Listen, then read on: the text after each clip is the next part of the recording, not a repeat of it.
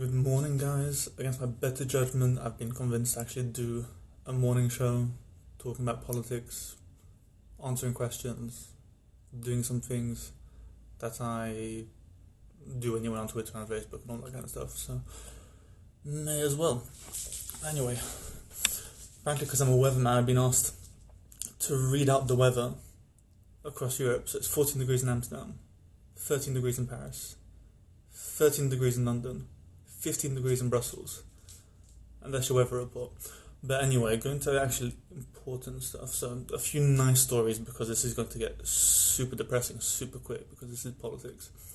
So, there's a nice story that's floating about at the moment about a Spanish mother finally being able to hold her son after they were celebrated for 10 days after his birth, thanks to coronavirus. The dad still can't touch the kid, but I think it's nice to actually have nice stories because I'm about to start talking about pandemics and populism and shit. Aside from that, there's some good news everywhere, even though people are being dumb as bricks. the rate of infection is going down just about everywhere. I mean, Italy and Spain have declining death numbers and hospital admissions. That's good news considering how messy things got over there. Uh, France, there's seven, there's been seven days or so of decreases in hospital admissions, endangered patients, ICU admissions, that kind of thing. So that's nice. But the problem is, aside from those, everybody's losing their minds. I have never seen so much nonsense, even having worked on Brexit, as I have at the moment. I mean, the UN declared an infodemic, which I have never even heard of. Talk about coronavirus conspiracy theories and all this nonsense. So apparently, a lot of people seem to think that 5G is some kind of bizarre conspiracy theory and 5G caused coronavirus. And I mean, I've heard like seven or eight different versions of this. My favorite so far is that Emmanuel Macron and Mark Rutte, the Prime Minister of the Netherlands, apparently created a. somehow created or voted into place to make sure that 5G would come into effect and cause the coronavirus. Uh, I don't know.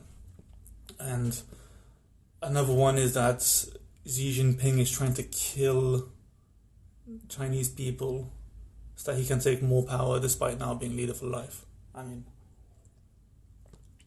for me, I have no idea. And I've got people complaining about the fact that I'm not smiling enough and I'm not drinking any water and I still have a remnant of whatever I had before, whether that was coronavirus or cold, whatever.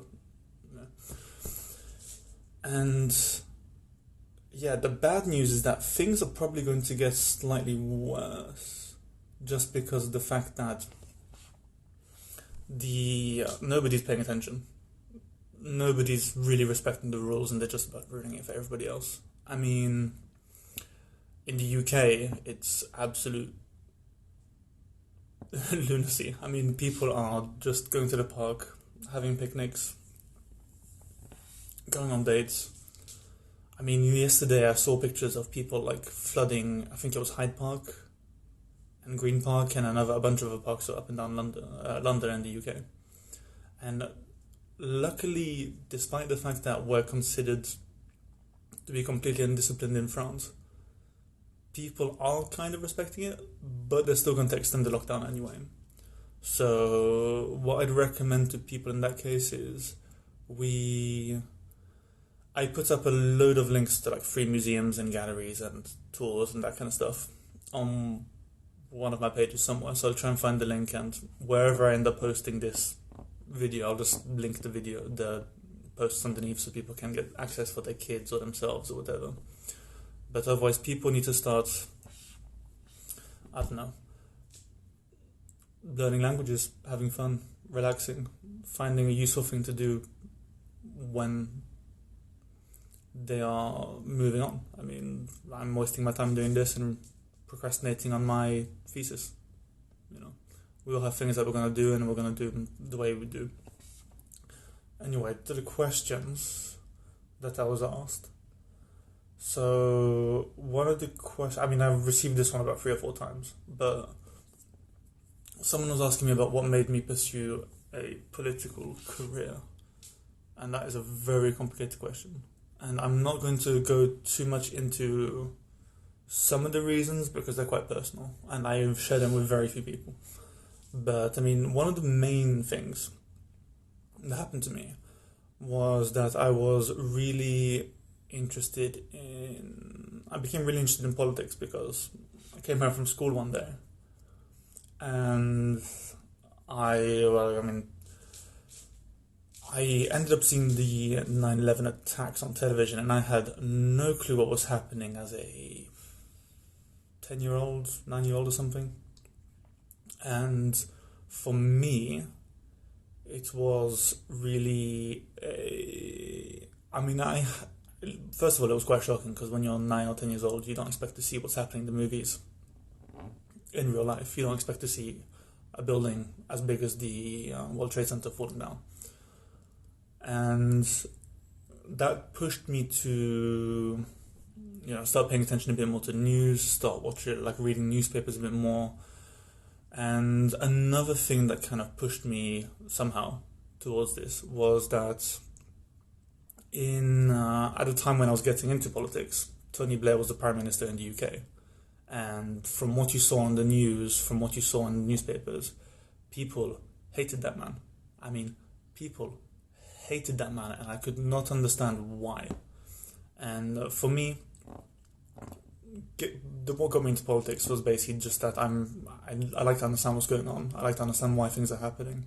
I like to understand what people are doing and why and especially when it comes to governance, it's so important to know what's going on anyway. But aside from that, I I mean I wasn't even studying politics early on. I just had an interest in the topic. So originally I was starting I was studying art. So I was doing sculptures. I was painting with ink. I was uh, you know making clothes. I used to design clothes sometimes. I displayed art in art shows. I mean in our family we weren't very artsy, but somehow both me and my sister got quite into um, art and design and that kind of topic. I mean, I'm nowhere near as good as her. She'll be studying this at university, but I was okay, and I could have gone to university to study art, but for some reason, I decided to um, study politics. And uh, you know, I studied politics. I went through university and came out with a degree in international relations and afterwards I just didn't touch politics for a couple of years. And I don't think it was until maybe 2016 or so when I actually really regained my interest in politics and went back into politics. So for me, it was I was I think it was the American elections that and Brexit as well that got me into it because I saw all this nonsense people were talking about, and I also saw the way a lot of uh, the politicos and the commentators on um, on TV, on the news, and on all of these organizations couldn't really do the right do what they needed to do. So they couldn't really make it. They couldn't make the arguments they needed to do. For example, to beat Trump, they were making the wrong decisions when they were trying to figure out how to um, fight Trump. They were making the wrong decisions when it came to trying to fight Brexit. They were making all these really bizarre arguments that didn't really work and didn't really actually have an effect on the way the population as a whole viewed what they were trying to fight against or do anything. And for me, it was a it was a shame because a lot of people weren't really able to do what they needed to do, and I thought that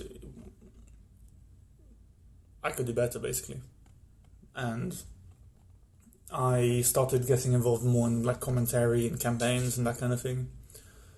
And there was also the uh, the fact that Twitter had quite a big impact on me actually being more engaged in politics because the fact that for some reason, for whatever reason, people started listening to what I was saying, and that was sort of motivated me to do it. But I mean, I'm also one of those people who politically I think that politics should be about making things better. And I can't remember the term for it right now off the top of my head, but that when all these parliamentarians are in parliament, they should be working across party lines and actually trying to make the best and compromising. And I also didn't really see that in the US. I didn't really see that in uh, the UK.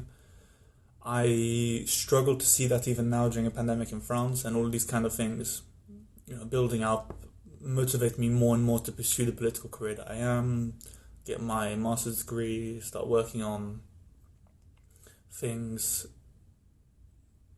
on a European level, which has always been one of my key interests. And yeah, I mean, I can go in further in depth into that. And someone's trying to get me to write a piece on how I was almost, um, what's the word? I was almost, well, I'll just say it as simply as possible. How I was almost got by these. Um, by extremists on the internet and all that kind of stuff. But aside from that, I think that's a simple answer to that. I don't want to make this too long because I do actually need to do other things. So someone asked me to talk about populism. I have no idea what the hell they wanted me to say. So, um, I mean, I guess I can talk about how populism seems to have had an impact on coronavirus reactions. I mean, simply put, populists are always trying to undermine institutions and organizations that actually fight and make governments work and are usually instrumental in fighting pandemics like this. So, I mean, uh, two big cases that I've seen put about, especially by a uh, political scientist called Takis Pappas, is that uh, looking at the looking at the situation in, in Spain right now, where I think you got Vox and uh, Ciudadanos, who are all who are both populist parties and how they've been quite successful in rallying against the state and the institutions and all this kind of stuff. They you can see that it has clearly undermined the way a lot of these institutions could work because these institutions had to also fight against a lack of trust and a lack of belief in their validity and the way in which they share the information. I mean, France was bad when it came to the conspiracy theories. I mean, people were blaming Macron for the coronavirus, and then even when he did something, apparently it wasn't enough, whatever. But in Spain, I have, from what I've heard and what I've noticed, it was quite bad, and it took quite a lot for people to pay attention, which wasn't helped by the situation in Catalonia, and all of these things. Italy has had a populist problem for a few years now, and it's only recently starting to get back on track towards being more democratic, more sensible, that kind of thing. But I mean, I think it's an interesting. I mean, if someone wants, the person who wants me to write talk about populism, if you actually want me to talk about populism, send me something more specific, please, because this is there's too much to talk about. Another person asks me if I have any predictions about how the world will look after the pandemic.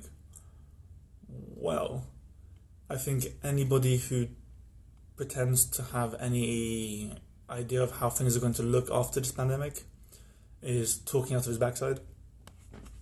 And I think that people need to be very wary of people who are making all these predictions and saying that these kind of things, that they know exactly how it's going to work and how things are going to look. I mean, people have, um, we can predict a few things. I mean, people may be, people may be less physically close in public. I don't necessarily think that's going to be the case because I'm seeing people making out with strangers in the middle of parks when I go running. People are saying that there will be governments will have to figure out a way to actually fund more hospitals so we may get better medical things. I don't think that's necessarily going to be the case because people are going to be doing dumb things. Hi. And there's a lot of talk about how all these countries are going to work together closer at a closer level at a European level, I still don't think that's really going to happen because the uh, we still have. I mean, I don't know if anybody's been paying attention that closely, but all of the things with um, Dutch Finance Minister Hoekstra, who basically decided he was going to insult everybody in Southern Europe by mentioning the financial crisis from 12 years ago and how they can't really manage their economies. There's too much I mean, I can say that there's probably going to be a lot of finger pointing afterwards.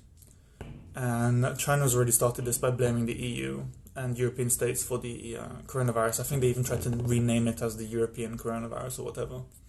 Over here, populists are going to have a very big card to play, pointing fingers at the uh, Chinese, globalization, globalist, blah blah blah, whatever. So, um, European level, you're going to have a lot of finger pointing between countries. I mean, there's already a lot of complaints about how a lot of countries aren't doing enough for each other. There's a lot of finger pointing towards the EU, who hasn't had a strong enough response, despite the fact that it's pumping ridiculous numbers into the uh, financial fight against the coronavirus and funding all of these programs and this kind of stuff. Um, you can probably imagine. I mean, I, I think the IMF declared the other night that we're in a global recession already, thanks to this. So there's going to be some problems with the economies. There's going to be some problems with manufacturing. There's going to be some problems with various other topics that are key to people's lives. Um, I think this crisis will also make a lot of the current incumbent presidents and heads of states quite strong. There's going to be a um, so Trump, I think, is going to come out of this looking good for whatever reason. I don't really understand why he does it or how he does it. But I think that just the fact that he's had a, a reaction to this. However, I think that's only the case if it doesn't get worse than we think it's going to get. And I think that it can go one of two ways. So it can be absolutely catastrophic in the US, where you've already got states fighting each other for resources, or it will just continue down the path it's going and suddenly plateau once the CDC and the uh, American medical organizations actually get their things together. I think Boris Johnson is going to come of this really strong. And I mean really strong. Because first he has the fact that he's in in the UK people seem to just not like to pay attention to facts and figures. And the um, the government response is going to sound like it actually went quite well. And in some ways, it looks like it's gone quite well because the figures haven't been catastrophic. And there's a lot of pointing fingers at other countries having done worse and blah blah blah. But the other thing is that because he's now been hospitalized, he also can say that, or if he survives, that he survived and that he did this while fighting for the country and blah blah blah. Um, someone's just asked me if I have any thoughts about the Corona bonds. I, I mean, straight up, I'm a European federalist, so I'm always more into the integration route for the European Union. I think Corona bonds are a really, really good idea.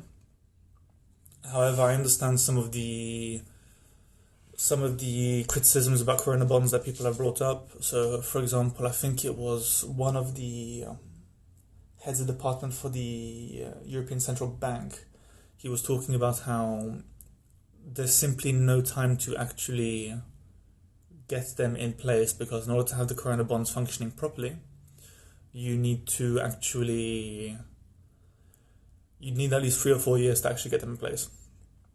And there was the argument was being made that these the support for a lot of these countries and the support for a lot of the programs that Corona Bonds was going to support could be done through current ECB programs.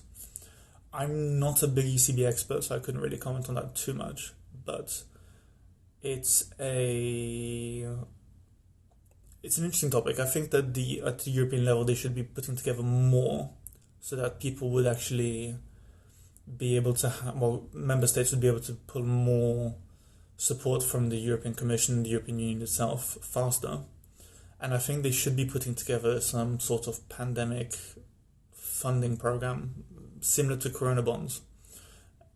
But there's also the problem where you've got the, um, you know, that big split in the European Union where you've got the fiscal hawks and then you've got the fiscal doves, where you've got uh, the the doves want to have more funding, the countries like um, France, Italy, Spain, they want to have a, a unified funding program. They want something that's going to actually be able to help fellow member states and be able to pull from funding that comes from the European Union that they all play into and that comes through. However, you've also got countries like Germany and the Netherlands who would never go for it because they have domestic political issues. They don't want to be. They don't want to be seen as paying for the other countries that are doing all this other stuff. Whatever. But, I mean, yeah.